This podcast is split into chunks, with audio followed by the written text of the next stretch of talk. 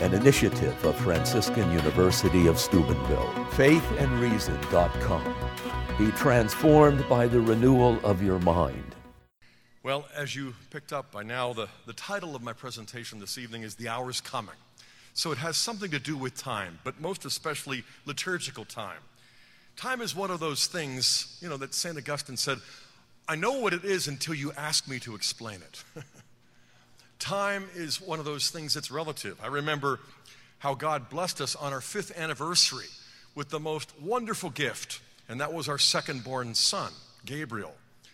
And then five years later, as he was getting ready to turn five, right near his birthday, I heard this squabble between Gabriel and his older brother Michael. And I walked into the room and they were just at each other's throats, and it just sounded silly in my ears. They were arguing over words. One was saying day, the other was saying date, and it just seemed ridiculous. Stop, what's going on? And my oldest son said, You got to tell him, Dad, that he's wrong. Why? And then Gabriel looked at me because I'm going around telling everybody that I was born on the day you and mom got married. And Michael said, No, it's the date that you got married, not the day. And of course, you know, the older one understood the embarrassment. So, time is one of those things that we have to be attentive to, especially in the liturgy. But not just there, I have a story that I use to begin my book, A Father Who Keeps His Promises, and it's one of my favorites. I got it from Father Mike Scanlan. Everybody felt it a moment of eerie silence, a low rumble, and then the ground began shaking. Buildings swayed and buckled and then collapsed like houses of cards.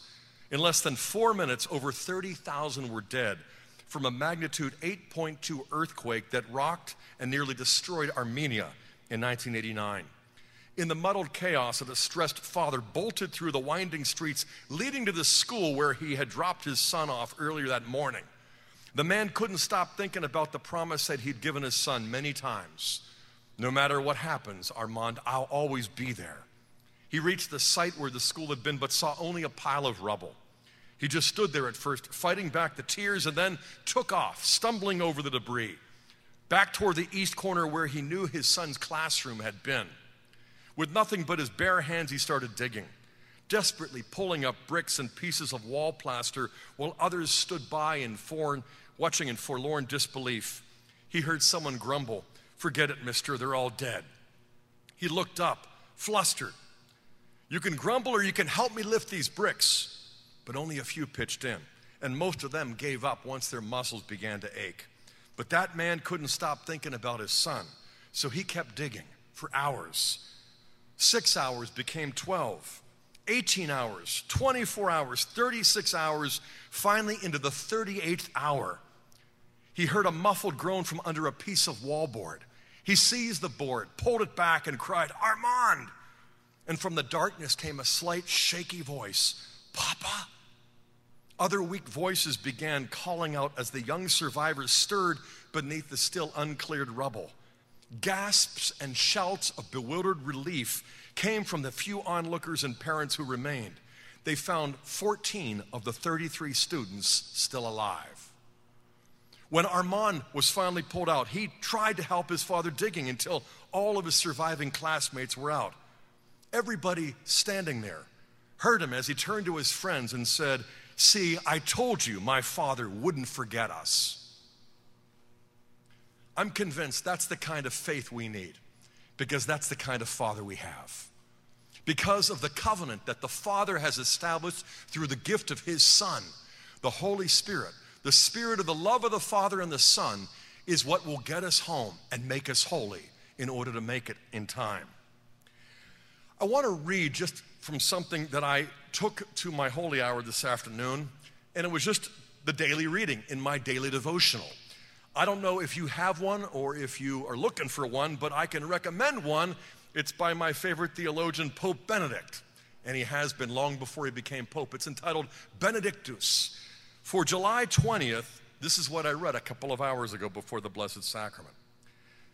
The institution of the Most Holy Eucharist on the evening before the Passion cannot be regarded as some more or less isolated cultic transaction. It is the making of a covenant, and as such, it is the concrete foundation of the new people of God. The people who came into being through this new covenant relationship with the Father, the Son, and the Holy Spirit. We could also say that by his Eucharistic action, Jesus draws the disciples into his relationship, his own relationship with God. The Old Testament theme of covenant, he concludes, which Jesus incorporates into his preaching, receives an entirely new center communion with God and with Christ's body. I want to use that as a point of departure in considering some aspects that you find in Scripture. But before we actually look at Scripture, I want to read a quotation from a document that came out several years ago from the Pontifical Biblical Commission entitled The Interpretation of the Bible in the Church. It came out in 1993 to celebrate the 100th anniversary of Providentissimus Deus by Leo XIII on the study of sacred scripture. In this document, we read, It is above all through the liturgy that Christians come into contact with scripture. In principle, the liturgy, and especially the sacramental liturgy, the high point of which is the Eucharistic celebration, brings about nothing less than the most perfect actualization of the biblical texts. Christ is then present in His Word because it is He Himself who speaks when sacred scripture is read in the church. And that, of course, is quoting also from one of the documents of Vatican II, Sacrosanctum Concilium. So when we renew our covenant in the Eucharistic liturgy, we're entering into something that is quite remarkable. Now, some scholars dispute this emphasis upon covenant, the new covenant, and the liturgy of the new covenant. Why? Well, because when you compare the Old Testament to the New, something really stands out that sometimes doesn't get noticed. And that is in the Old Testament, the language of covenant is much more preponderant. In the Hebrew canon, you have the word covenant, berit in Hebrew, used 289 times. And then in, the Deuterocanonical books, an additional 36. Altogether, covenant occurs 325 times in the Old Testament. In rather stark contrast, it only occurs 33 times in the entire New Testament, 17 of which are found in one book, the book of Hebrews, which is written to help people get out of the old and appreciate the new. So, 16 occurrences in the other 26 books of the New Testament leave scholars wondering why is the language of covenant receding? And some people argue because it's no longer important. Others would say, like N.T. Wright, it's because it didn't need to be asserted.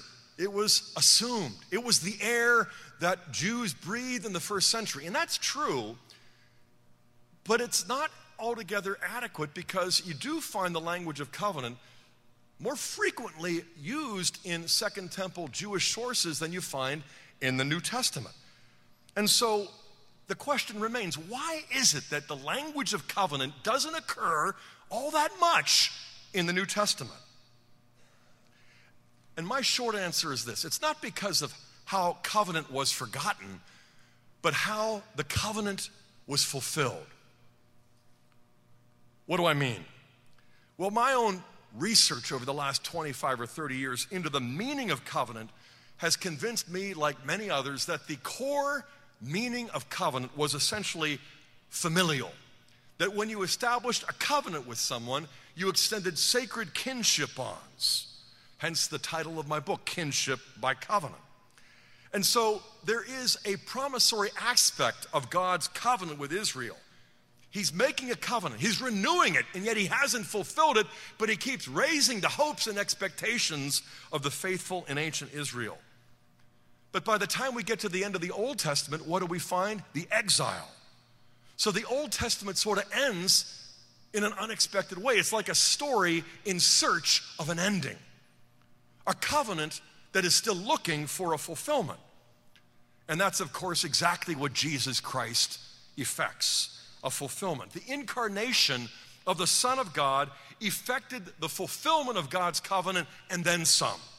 In fact, I would propose that Christ's coming brought about such an explosion of good news that the divine fulfillment of the covenant exceeded all human expectations. For instance, from the start of Jesus' public ministry, when he was proclaiming the gospel of the kingdom, Jesus employs divine kinship terminology with unprecedented frequency and unprecedented force.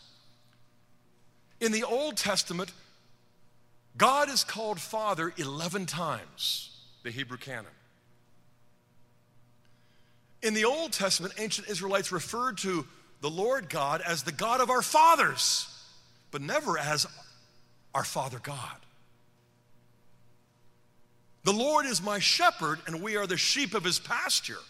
So the communion of the covenant was human, it was horizontal. God established and maintained the covenant, making us a family. But like a shepherd shepherds sheep as a flock that he protects, but not until the shepherd becomes the Lamb of God does that covenant communion suddenly explode. Does the covenant get fulfilled in a way that they never imagined possible hitherto? Because God was the creator, the lawgiver, the judge, the keeper of the covenant, and the judge of those who broke it, and those who kept it were blessed. But the idea that you could actually ascribe sacred kinship to God, that's strictly metaphorical until the incarnation of the Son of God, when suddenly it becomes metaphysical and real and true and profoundly so. One scholar, Janet Soskice, points out the kinship of God and humanity is both compelled and resisted by the Hebrew Bible compelled for reasons of intimacy and resisted for fear of idolatry. Because there were a lot of surrounding nations that claimed to be in family ties with the gods, who would therefore justify fertility cults and all sorts of other immoral practices. And so she goes on to say that to claim that God is our Father or Christ our brother is thus to make a strong claim not only about God, but about ourselves. She said, given the strength of implication, we ought to be much more startled than we are by the divine kinship terms in the New Testament. Yet for many centuries, she adds, and until relatively recently, divine kinship, father, son, brother, being born again, was little remarked upon background noise in Christianity. It's like the wallpaper. I've got an app on my iPhone, white noise. You turn it on, it's easier to fall asleep. Divine kinship is sort of like ho hum. Been there, done that. God is our Father. You know, what's new? You know, we ought to go back to Yahweh or I am. As though the revelation of God in the old was somehow more intimate than Abba Father. Brothers, it wasn't.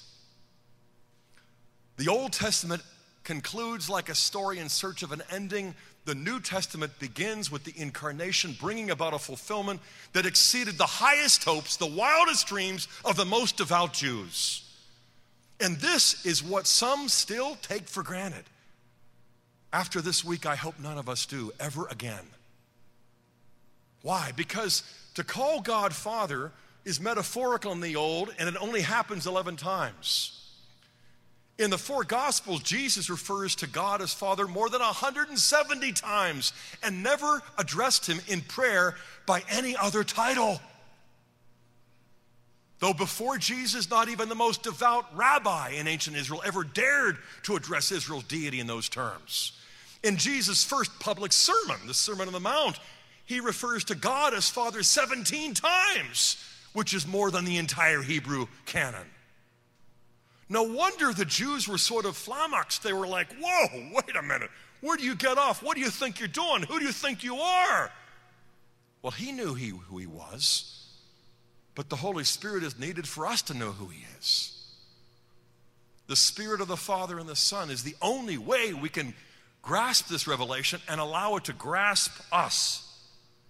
And so, in the new covenant, Jesus effects a fulfillment of the old that exceeds their hopes, the terminological result of which is what biblical scholars have observed that the language of covenant decreases while the language of divine kinship increases.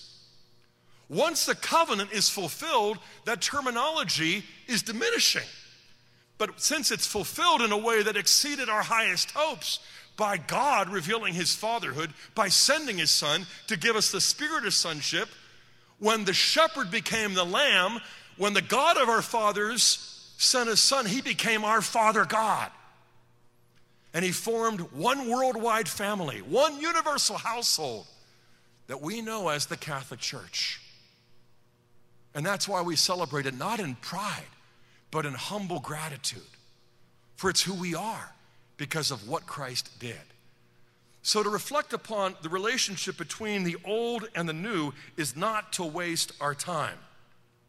And yet, at the same time, we want to get beyond the exegetical, the academic, the intellectual exercise of seeing how the new is concealed in the old and the old is revealed and fulfilled by the new, and then some. Because the fulfillment is what God longs to bring about here and now in you and me through the Holy Spirit, but not working in a vacuum, working in the covenant communion of this divine family, the new covenant, working especially through the seven sacraments that constitute the new covenant, most especially the most blessed sacrament, the Eucharist. And this is why last night I introduced that all important term, mystagogy. Because it's one thing to see the divine economy as the plot of the whole Bible. Whenever you're reading a big book, it's important to get the plot. And you don't say, well, it's so big, I don't really need to get the plot. The bigger it is, the more crucial it is to grasp the story, the big picture, the plot. What is the plot of the whole Bible? It's what the early church fathers, echoing St. Paul, called the oikonomia. That's God's fatherly plan for his, for his family. But the story is divided up into two parts the old and the new. And so another term is applied, especially in the catechism, typology, to see how the old relates to the new and the new relates to the old. But a third term, the one I introduced last night, is the one that we really need to kind of take off the shelf, blow off the dust, and get it out of the realm of ecclesiastical jargon mystagogy. Mystagogy. The mystagogical catechesis of St. Cyril, I mentioned last night. St. Ambrose was regarded as a master mystagogue. All the bishops in the early church were called upon to do that, as well as the priests. Mystagogy, what did we say last night? It's guidance into the mysteries. The Catechism employs this term, and I want you to jot this down in your memory at least. 1075. Paragraph 1075 is one of the places the Catechism employs the term mystagogy. And it's not just jargon for, well, what you're supposed to do from Easter to Pentecost or what they used to do in the ancient church. Listen to paragraphs 1074 and 1075. In 1074, the liturgy is the summit toward which the activity of the church is directed. It is also the font from which all her power flows. It is therefore the privileged place for catechizing the people of God. Catechesis is intrinsically linked with the whole of liturgical and sacramental activity. Why? To bring about the transformation of men and women. Well, how does that transformation take place? 1075, liturgical catechesis, mystagogy. I have another term that I like to swap out for mystagogy. I call it adult ed because this is what all adults ought to be learning. It is mystagogy, for it proceeds from the visible to the invisible, from the sign to the thing signified, from the sacraments to the mysteries themselves, from what is earthly to what is heavenly, from what is temporal to what is right under our noses but is eternal, from the human to the divine. Because in each and every single Mass, that's what's happening, whether we know it or not. That's what's happening, whether I believed it or not. That's what's happening, whether Catholic adults know it or not. But I tell you how spiritually handicapped they are if they don't even know what's going on every time they go to Mass, which might help us to understand why they don't really go that often, or when they do, it's just out of a sense of servile obligation. Hello, what's wrong with this picture? It is the singular privilege of being humans and yet being children of God that we can renew our covenant this way. Mystagogy. But mystagogy didn't start with the catechism, it didn't even start back in the fourth and fifth centuries. I would propose to you that if you're going to read the New Testament on its own terms, literarily, historically, and theologically, you're going to discover that the liturgy is the key to interpretation and that mystagogy is the result. From a straightforward, plain sense reading. Now, again, last night I mentioned that the liturgy was the key that helped me unlock whole parts of the Old Testament. Creation is describing a cosmic temple. In Genesis 2, the Garden of Eden is used to describe the sanctuary, the Holy of Holies. When they're driven out, what does God post as guards? The two cherubim. Where's the only place you find two cherubim in all of Israel? In the temple, the Holy of Holies, overshadowing the mercy seat.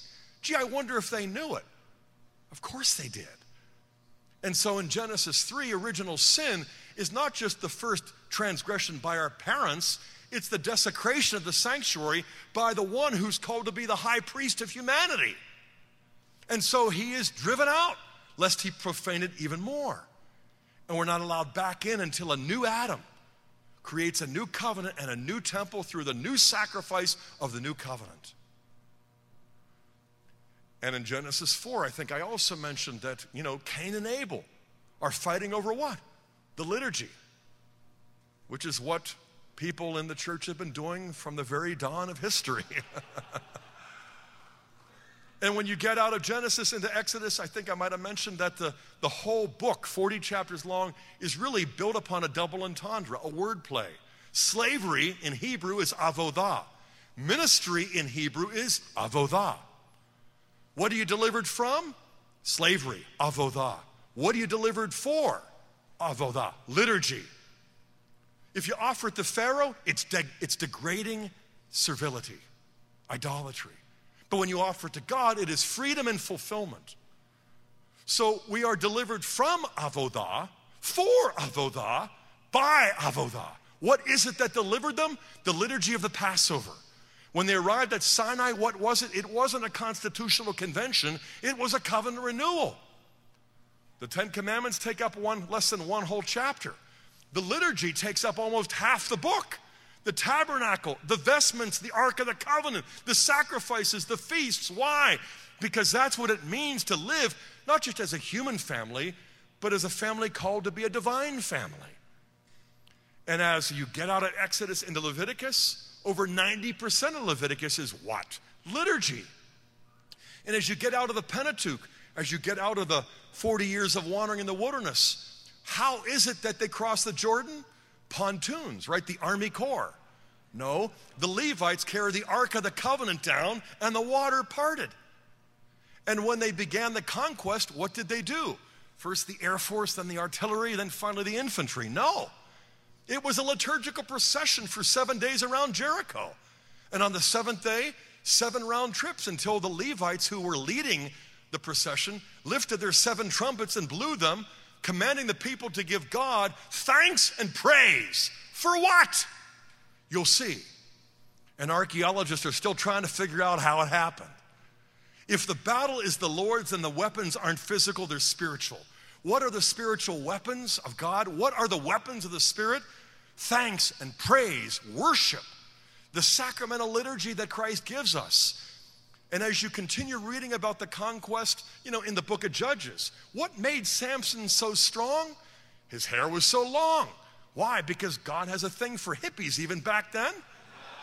I don't think so. But he does have a thing for non Levites who come under a Nazarite vow, which, according to the law in Numbers, allows you to fulfill a liturgical role, even though you're not a Levite, for as long as you don't cut your hair or drink any wine. You are consecrated like the Levites. So, what was the lesson that the Lord wanted Israel to learn through Samson? That your power comes from the priestly consecration that I called you to. And as you imitate the nations, you're going to experience weakness. But as you draw the nations as a kingdom of priests to me, you're going to experience the power of the royal priesthood that Samson embodied until Delilah came along. And as you trace the trajectory of the conquest, it finally reaches its climax with David, who finishes it. And what's the climax of the conquest? It's not David building a palace, it's David arranging for his son to build God a temple. And so he rearranges the Levites and organizes them as choirs of perpetual adoration. That's what I'm describing in my book, all about the Chronicles. One and two Chronicles describes the kingdom of David, not in terms of the palace, but the temple, not in terms of the military or the economy, but the liturgy, the sacramental worship in the presence of God. And I mean, we haven't even gotten to the Psalms yet, and Ezra and Nehemiah, and the liturgy of covenant renewal, or the Maccabees. And by the time you get to the new, it isn't less liturgical, it's arguably more, certainly more powerful. By the time you get to the end, the book of Revelation, don't get me started. You can read the Lamb's Supper and take it from there. But I mean, the only thing you'll find on every page of the Apocalypse is not the Antichrist, the, the term doesn't occur. It, it isn't the second coming, that phrase isn't used either. It's the liturgy, the Lamb of God, the Agnus Dei, 28 times in 22 chapters, the Amen, the Alleluia, the Holy, Holy, Holy. You got vestments, you got altars, you got candles, you've got the, the scroll that is unsealed and read and proclaimed as having been fulfilled. You've got the altar in heaven with the chalices, the bowls that contain wine, when they're poured out, they become blood. And the climax is the marriage supper of the Lamb. I said, don't get me started. The liturgy of the new is simpler than the old, but it's real and not merely symbolic. And it is powerful in a way that is intrinsic.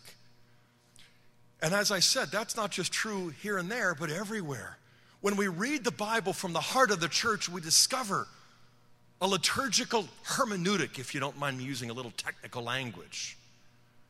But what we discover is the sacramentality of God's Word. That He is giving us His Word continually through the Spirit in the life of His family that we call the liturgy. And I would say that's true in Matthew, Mark, and Luke, where the language of covenant, you know, covenant occurs once in Matthew, once in Mark, twice in Luke, and then we get to John, where it occurs, guess how many times? Correct. Your silence was perceptive, not once. Now, why does the language of divine covenant not even appear in John's gospel? Well, for one thing, he doesn't have an institution narrative. He sort of assumes his readers know the synoptic tradition. And so, what does he give us instead? The bread of life discourse. He sure made up for the lack of an institution narrative. But what else does John give us that surpasses what we find in Matthew, Mark, and Luke? More of an emphasis on divine kinship. You find more teaching from Jesus about God the Father, about Jesus the Son, about the Spirit who will make us members of my Father's house and all of that. More in John than you will find in Matthew, Mark, and Luke put together. But besides the familial language of divine kinship, that is so prevalent in John, I want to propose that the liturgy is as well. Now, I think you all know this in a way because you've probably taken a course in the Gospel of John. And people point out that, you know, you've got seven I am sayings, right? In the Gospel of John. I am the bread of life. I am the good shepherd, and all of those. But what else do we have besides the seven I am sayings? we also have the seven signs. Six signs in the first half of John, which is called the Book of Signs. Chapters 1 through 12. The Book of Signs narrates six signs. You actually have fewer miracles in John than any other gospel, and they're not called dunamis, they're not called miracles, they're called semeia, that is, signs. John wants to emphasize how, as signs, they point beyond themselves to what? I want to propose that John's whole point is mystagogy. That the miracles that Jesus performs are precisely what the paraclete is going to amplify. So when you move from the book of signs in 1 to 12 to the book of glory in 13 through 21, where you find the seventh sign, and what is that?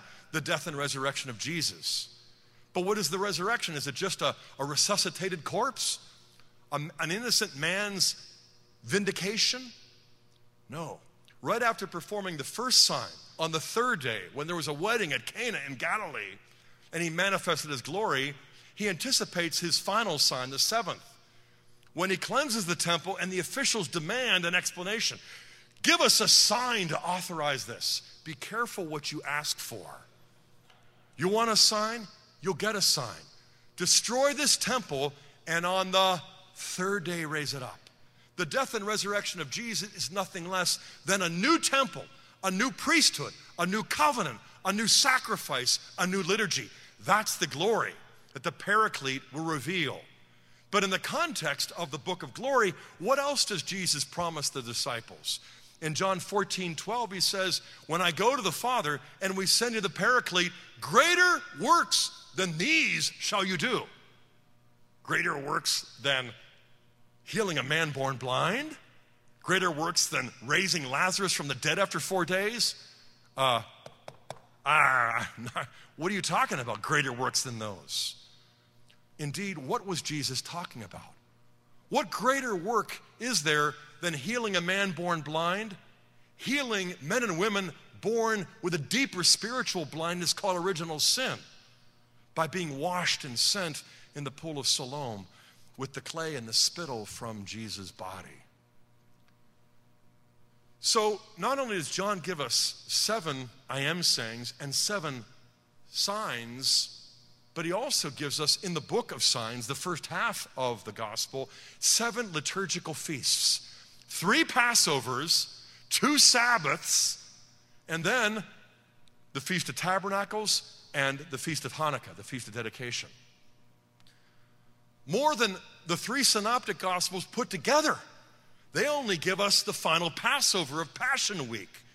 Whereas John stretches out the narrative to show how Jesus, as a faithful Jew, was observant of these liturgical feasts, going to Jerusalem, not just to celebrate these feasts, but to anticipate his own fulfillment and transformation of the three Passovers into the new, of the Sabbath into a far greater rest. And then he is the true tabernacle, he is the dedicated temple, as it were.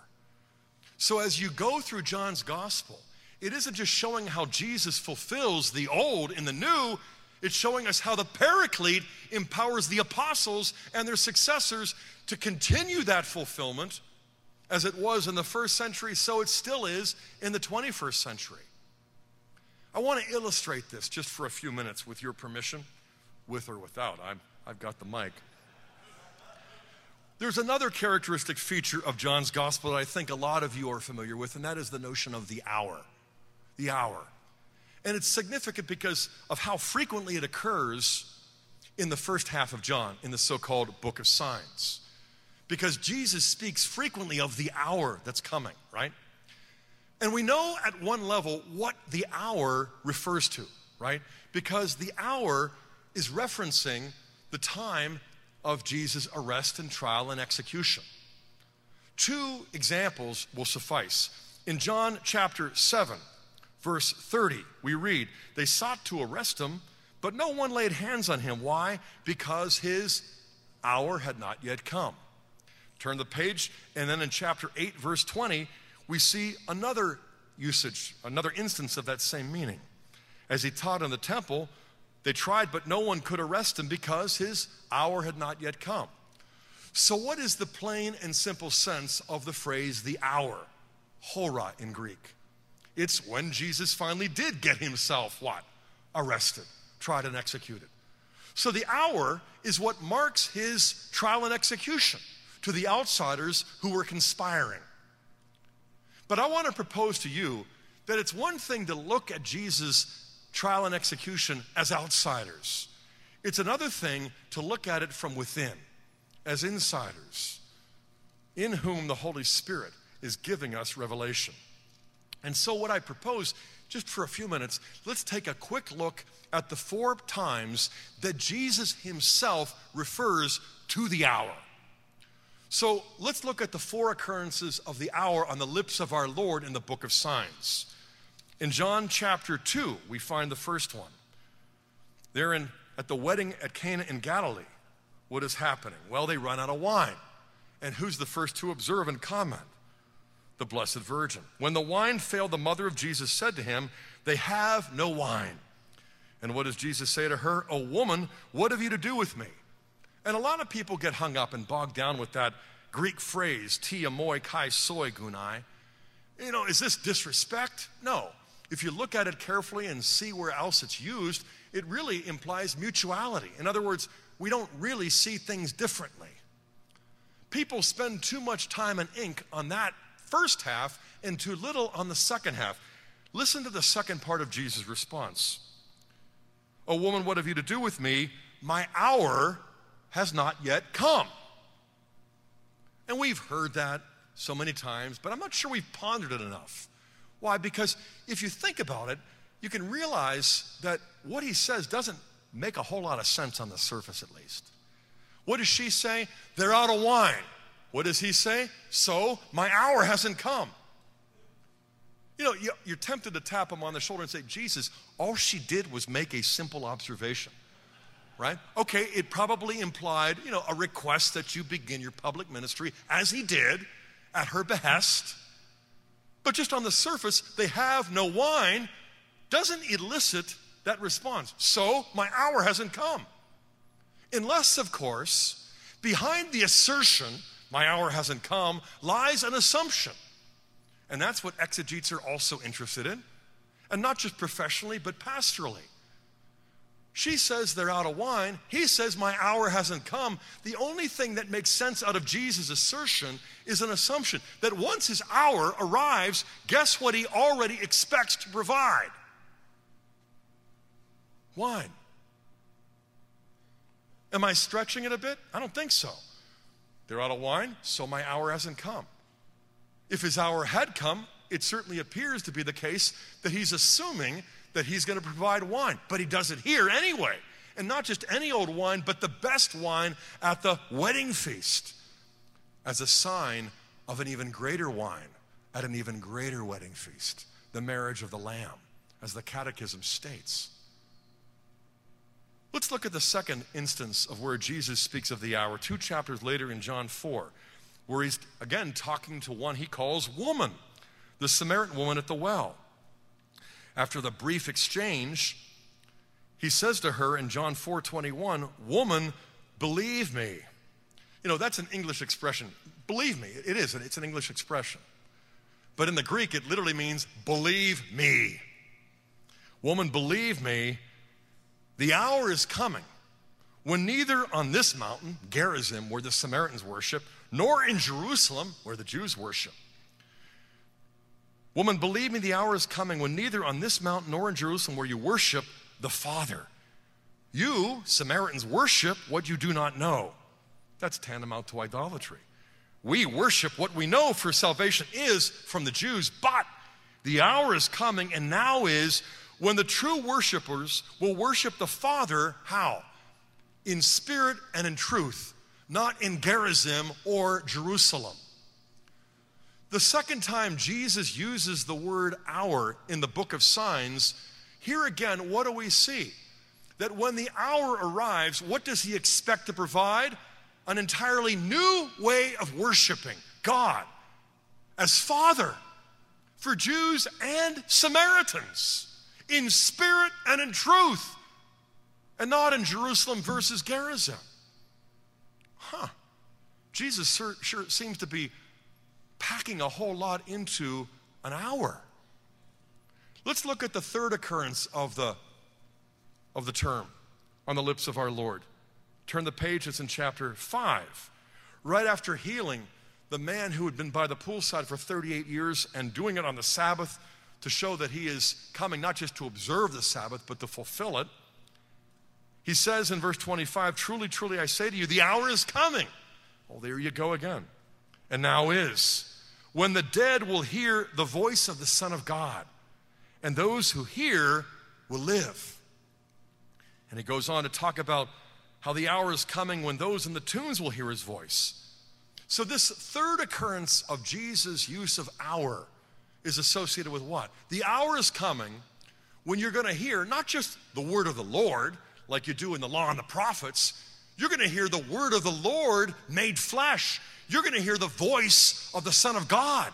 You're not just going to pass out of darkness into light, out of error into truth. out of immorality into Mosaic righteousness, you're going to pass when you hear the voice of the Son of God, who is the Word made flesh, from death to life. Not bad for an hour. So, what is Jesus associating with the coming of the hour? Providing wine like he did at the wedding feast, the best wine. Providing worship, a whole new way of worshiping God as Father for Jews and Samaritans in spirit and in truth and a whole new way of hearing the word of the Lord. Now that the word was made flesh to dwell among us, we're going to hear the voice of the Son of God and pass from death to life. Let's look at the fourth and final occurrence of hour in the book of signs from the lips of our Lord. It's in chapter 12, near the end of the book of signs. In John 12, we've arrived at the seventh liturgical feast, which is the third Passover one in chapter 2, again in chapter 6, and here in 1155 and on. The whole second half of John's gospel, you recall, is sort of wrapped around the fulfillment of the Passover. But in John 12, verse 20, we have an interesting exchange. Now, among those who went up to worship at the feast were some Greeks. Interesting. So, some Greeks coming as God-fearers are in Jerusalem to celebrate the Passover. So these came to Philip, who was from Bethsaida in Galilee, where you'd be speaking Greek and you know Hellenistic culture. And they said to him, Sir, we wish to see Jesus.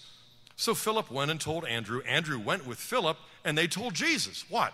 There are some Greeks here at the Passover, and they want to see you. And how does Jesus reply? Jesus answered them, The hour has come for the Son of Man to be glorified. Truly, truly, I say to you, unless a grain of wheat falls into the earth and dies, it remains alone. But if it dies, it bears much fruit. He who loves his life loses it, and he who hates his life in this world will keep it for eternal life. If anyone serves me, he must follow me, and where I am, there shall my servant be also. If anyone serves me, the Father will honor him. And Philip and Andrew are looking at each other, thinking, What was that? You know?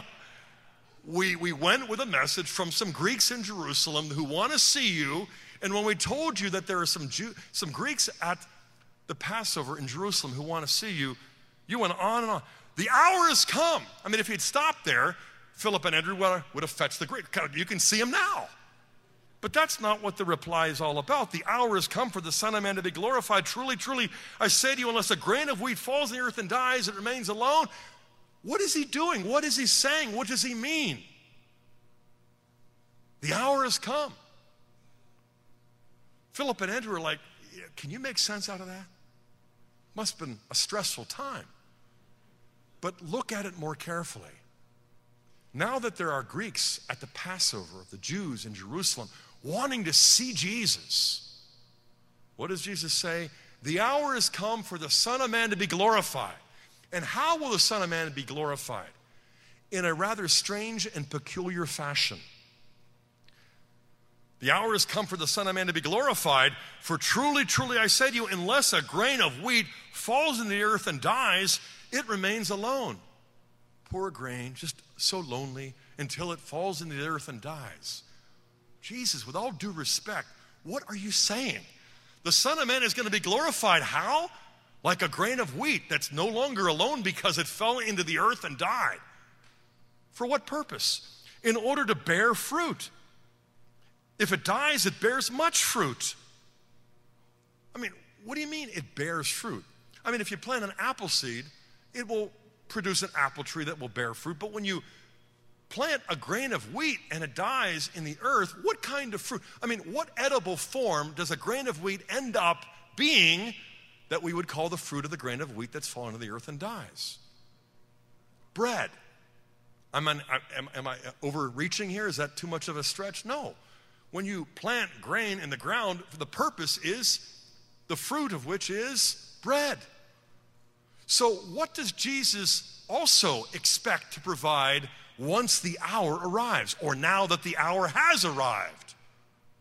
He expects for himself as the Son of Man to be glorified precisely by providing bread along with wine, along with a whole new way of worship. Not in Jerusalem or Gerizim, but in spirit and truth, not just for Jews, but Samaritans, and now also for Greeks. and a whole new way of hearing the word of the Lord so that you pass from death to life. And so Jesus continues in the next verse Now is my soul troubled, and what shall I say? Father, save me from this hour? No, for this purpose I have come to this hour. Father, glorify thy name. The conspirators understood the hour to be the period of time when they finally succeeded in getting him arrested, tried, and executed. Over and done. That's the outsider's perspective. But as we're reading through John's gospel and looking at the book of signs and hearing how Jesus himself speaks of the hour, what else is it besides the time when he is executed? What else was Jesus' execution? I mentioned a night or two ago that if you go down to my parish and stand on the sidewalk, you will see some of the most beautiful stained glass windows, but they're going to look drab to you on the outside. Not until you walk inside and see the light streaming through will you see these beautiful sacred scenes in these beautiful stained glass windows. To understand the hour from the inside, as the Holy Spirit comes within us to reveal to us that he wasn't losing his life if he had given it. As he says in John 10, nobody has the power to take my life. At which point the centurion would probably have disagreed. We not only have the power, we have the order. He says, No, I have the power to lay it down, and if I have the power to lay it down, I got the power to take it back up again. And so before they ever laid hands on him, he laid hands on bread and a chalice of wine. He turned it into his body and he laid down his life as a gift of love, as a gift of self. And that's when the hour arrives. And we know that because you turn the page, and what do you begin in chapter 13? The book of glory. And how does the book of glory begin? In chapter 13, verse 1. Now, before the feast of the Passover, when Jesus knew that his hour had come to depart out of this world of the Father, it's one thing to have the old Exodus out of Egypt into Canaan. But the new and greater Exodus is out of this world to the Father's house. And He's come to us to take us to Him. This is the new and greater Passover that will bring about a new and greater Exodus. The hour has come. And so in chapter 13, we are reading about the upper room and what Jesus was doing, washing the feet, instituting the Eucharist, along with the new commandment to accompany the new covenant. But before we even go there, let me just stop for a moment and reflect with you upon what we have. Let's gather the fragments and put them in baskets. What is it that Jesus is getting at when it comes to the hour? When the hour arrives, what is he already anticipating? Providing wine, like he did at the wedding at Cana. Providing a new way of worship like he promised the Samaritan woman, in spirit and in truth, for Jews and Samaritans, providing a whole new way of hearing the word of the Lord, the voice of the Son of God, passing from death to life, and providing also the fruit of the grain of wheat in the bread. So, wine, worship, the word of the Son, and the wheat the bread of the new covenant. Gee, I wonder what Jesus was already anticipating at the very beginning of his public ministry, besides allowing himself to get arrested, tried, and executed unjustly. He was expecting to provide bread and wine, a new way of worship for Jews, Greeks, and Samaritans, and a whole new way of hearing the word of the Lord, the voice of the Son of God, so that all of us could pass from death to life. Think about it. Where, where does Jesus actually end up providing that? Bread and wine. A new way of worship in spirit and in truth for Jews, Greeks, and Samaritans. Hearing the word made flesh, the voice of God's Son. You know, a lot of people assume that the institution of the Eucharist is sort of plan B.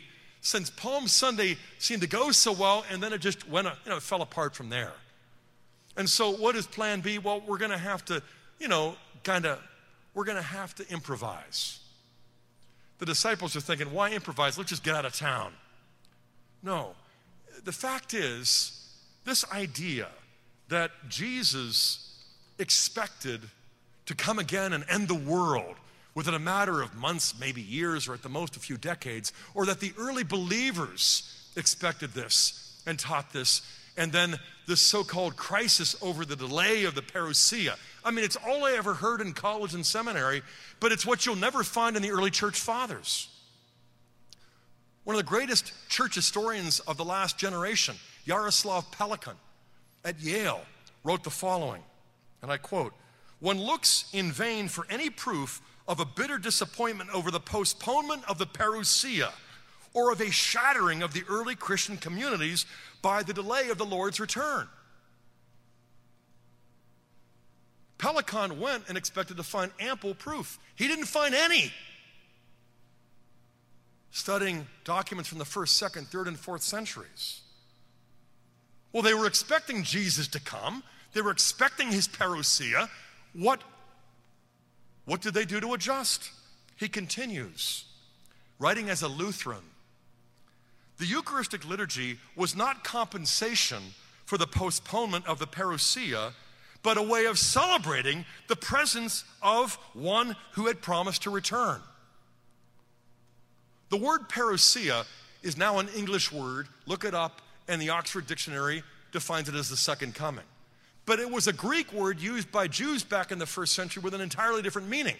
What was the plain and simple sense of the word parousia for Jews who spoke and wrote in Greek? You translate that word presence. In Philippians 2, Paul tells the Philippians, As in my presence, when I was with you, so in my absence, continue to work out your salvation with fear and trembling. What's the word for presence? Parousia. What do we believe in when it comes to the Eucharist? It's the real symbolism. No, it's, it's the real metaphor. It's the real presence. You translate 21st century Catholic doctrine back into first century Jewish Christian belief, and guess what you got in the Holy Eucharist? The parousia, the real presence of the resurrected, ascended, enthroned, glorified, deified Lord of Lords. Gee, I wonder if Jesus knew that. I wonder if the early church did. An Anglican, Dom Gregory Dix, who wrote a classic work called The Shape of the Liturgy, studied exhaustively the first four centuries, all the sources. This notion of a Eucharistic parousia, he writes, was universal by the third century, and most likely long before, since no pre Nicene author, East or Western, whose Eucharistic doctrine is stated holds any different view. In the third century, you have this belief that the glorious Lord of Lords and the King of Kings is present in the Eucharist. So we have the first coming, we have the final coming, and we often think of the twofold coming. But guess what? What did we sing right before I got up? Providentially. Who was and who is and who is to come. Read the climax of volume two of Jesus of Nazareth, where Pope Benedict draws from Bernard of Clairvaux, who spoke not of a twofold coming, the first and the final, but of a threefold coming. And he speaks of the Adventus Medius, which is sometimes translated the middle advent. On page 290, on Wednesday of the first week of Advent, the breviary quoting Bernard of Clairvaux, we read, We have come to know a threefold coming of the Lord. The third coming takes place between the other two. His first coming was in the flesh and in weakness. This intermediary coming, this Adventus Medius, is in the spirit and in power. The last coming will be in glory and majesty. What's the Latin word adventus translate? The Greek word parousia. The middle coming is the intermediate presence. So Pope Benedict goes on it is an eschatology of the present that John's gospel develops. It doesn't abandon the expectation of a definitive coming, that will change the world, but it shows that the interim time is not empty. It is marked by the Adventus Medius, the middle coming. This anticipatory presence is an essential element of Christian life and of the early church's belief. The middle coming takes place in a variety of ways, Benedict says, quoting Bernard of Clairvaux. He comes through his word, he comes in the sacraments, but most especially, he comes in the most holy Eucharist. He comes into my life through words and events, but most especially in the Holy Eucharist. This is why in the book of Revelation, it's the Eucharistic liturgy that we know on earth that anticipates heaven.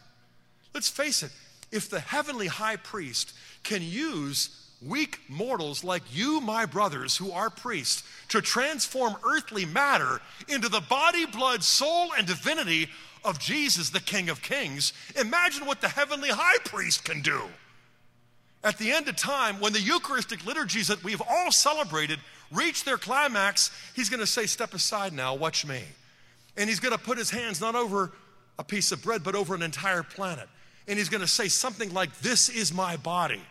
And instead of transubstantiating bread and wine, he's going to transubstantiate the dust of the bodies of the saints in the tombs that make up the earth as now an altar of sacrifice. And he will transform us into his own glorious body. Not bad for the day's work at the end of time. The hour is coming, brothers in Christ. This is why the fundamentalists shouldn't be allowed to hijack the parousia. When we have the presence of Him who is glorious, but who in His modesty accommodates Himself to our visual weaknesses and impairments by making it so that it looks like bread and wine, so that we can receive Him when He really receives us, so it doesn't blind us with His glory. If He were to show us 5% of His glory, we'd all be walking around stone blind. But the glory is there in the Holy Eucharist. And the hour is coming when we get to adore Him again tonight, like we did last night. I got to tell you, last night was beautiful. But the last day will be far more beautiful.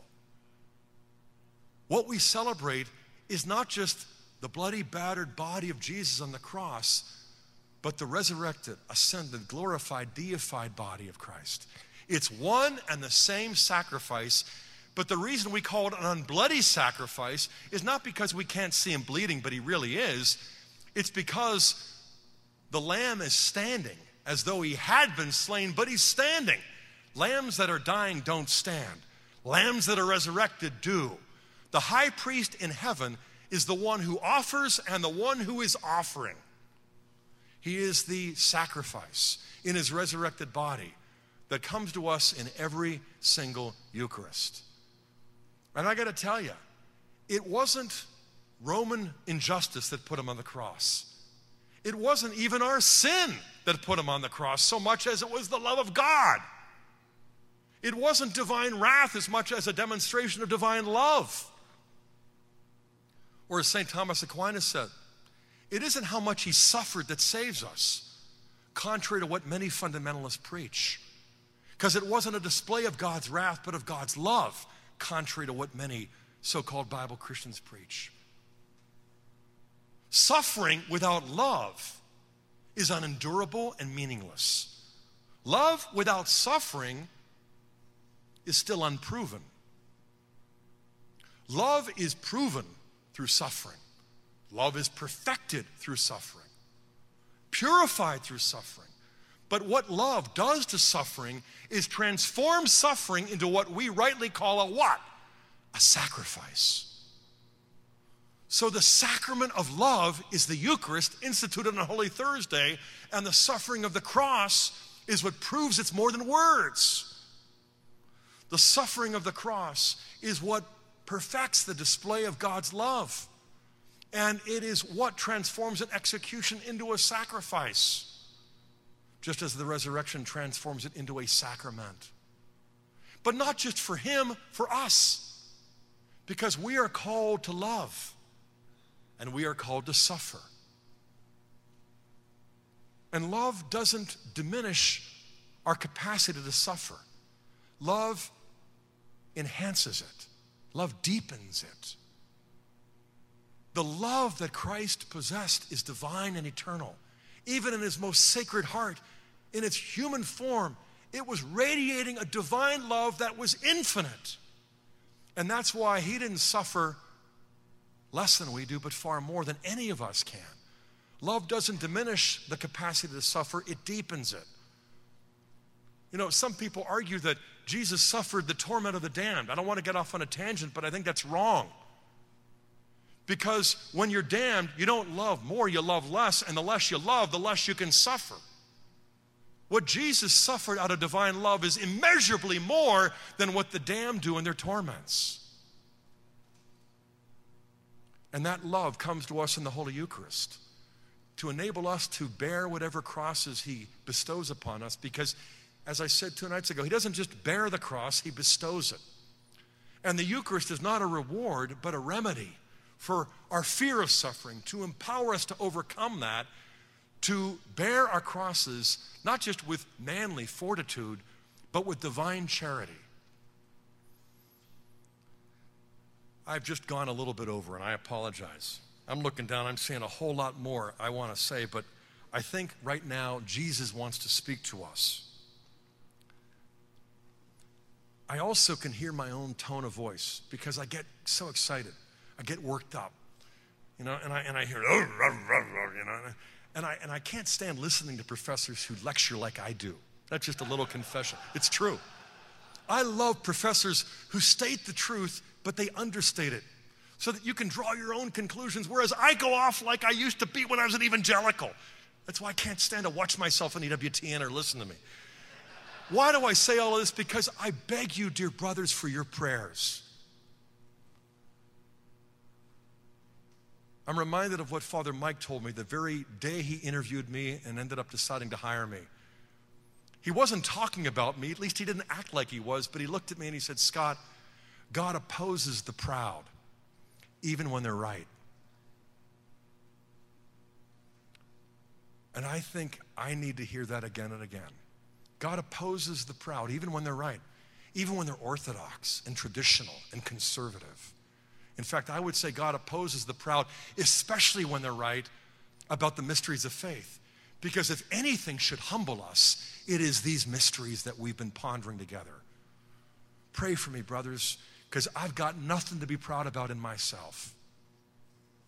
But I sure am proud of our Father God and of His eternal Son and of what the Holy Spirit has empowered my weak mortal brethren to do as priests and as deacons who proclaim the word in the Eucharistic liturgy and as seminarians who keep saying yes semester after semester.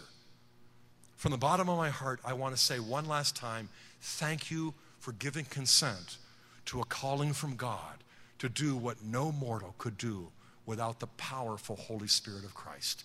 In the name of the Father, and of the Son, and of the Holy Spirit. Almighty God, our Father in heaven, we applaud you and your work, dear Father, through the Son. We thank you for revealing to us deeper dimensions of the Eucharistic mystery so that we can see that this was the mission of Christ from the outset, that this is why he came to the hour, and this is what he gave us. Lord, I pray that as we approach this holy hour, that you would speak to us through sacred scripture, in and through the Holy Eucharist, and in and through our brothers here. Our Father, who art in heaven, hallowed be thy name. Thy kingdom come, thy will be done, on earth as it is in heaven. Give us this day our daily bread, and forgive us our trespasses as we forgive those who trespass against us. And lead us not into temptation, but deliver us from evil. Amen. Hail Mary, full of grace, the Lord is with thee. Blessed art thou among women, and blessed is the fruit of thy womb, Jesus. Holy Mary, Mother of God, pray for us sinners, now and at the hour of our death. Amen. In the name of the Father, and of the Son, and of the Holy Spirit. Amen. Don't applaud it takes about 50 seconds to applaud. I want to use those 50 seconds to give you the two. If I had had more time, this is what I would have said. I do this in my classes all the time. Father Chris, you can back me up on that. Why does Jesus use the word hora, hour? Why not day, hemera? Why not time, kairos or chronos? Because in the early church, the term hour was a liturgical term, just like it was in ancient Judaism. The sixth hour, the ninth hour, when you go up to the temple for prayer. Because Jesus knew that what would take place over several hours, actually a couple of days, would be what? Recapitulated in one hour when we gather to celebrate the Eucharist. The Eucharist is what he had on his heart when he started the public ministry. The second thing I wanted to say that I don't have the time to is that when you move from the book of signs to the book of glory, the hour is no longer mystagogical, pointing to the Eucharistic liturgy with the new bread and the new wine and new worship and the new way of hearing God's word. Hour occurs five times in John 16, and it's the hour that's coming, Jesus says, when people are going to persecute you and think they're serving God. The hour is coming when a mother is going to go through birth pangs in order to give birth. The hour is coming when, in fact, you'll be scattered. And so, what's so interesting is that the hour in the book of signs is mystagogical and Eucharistic. The hour in the book of glory is martyrological.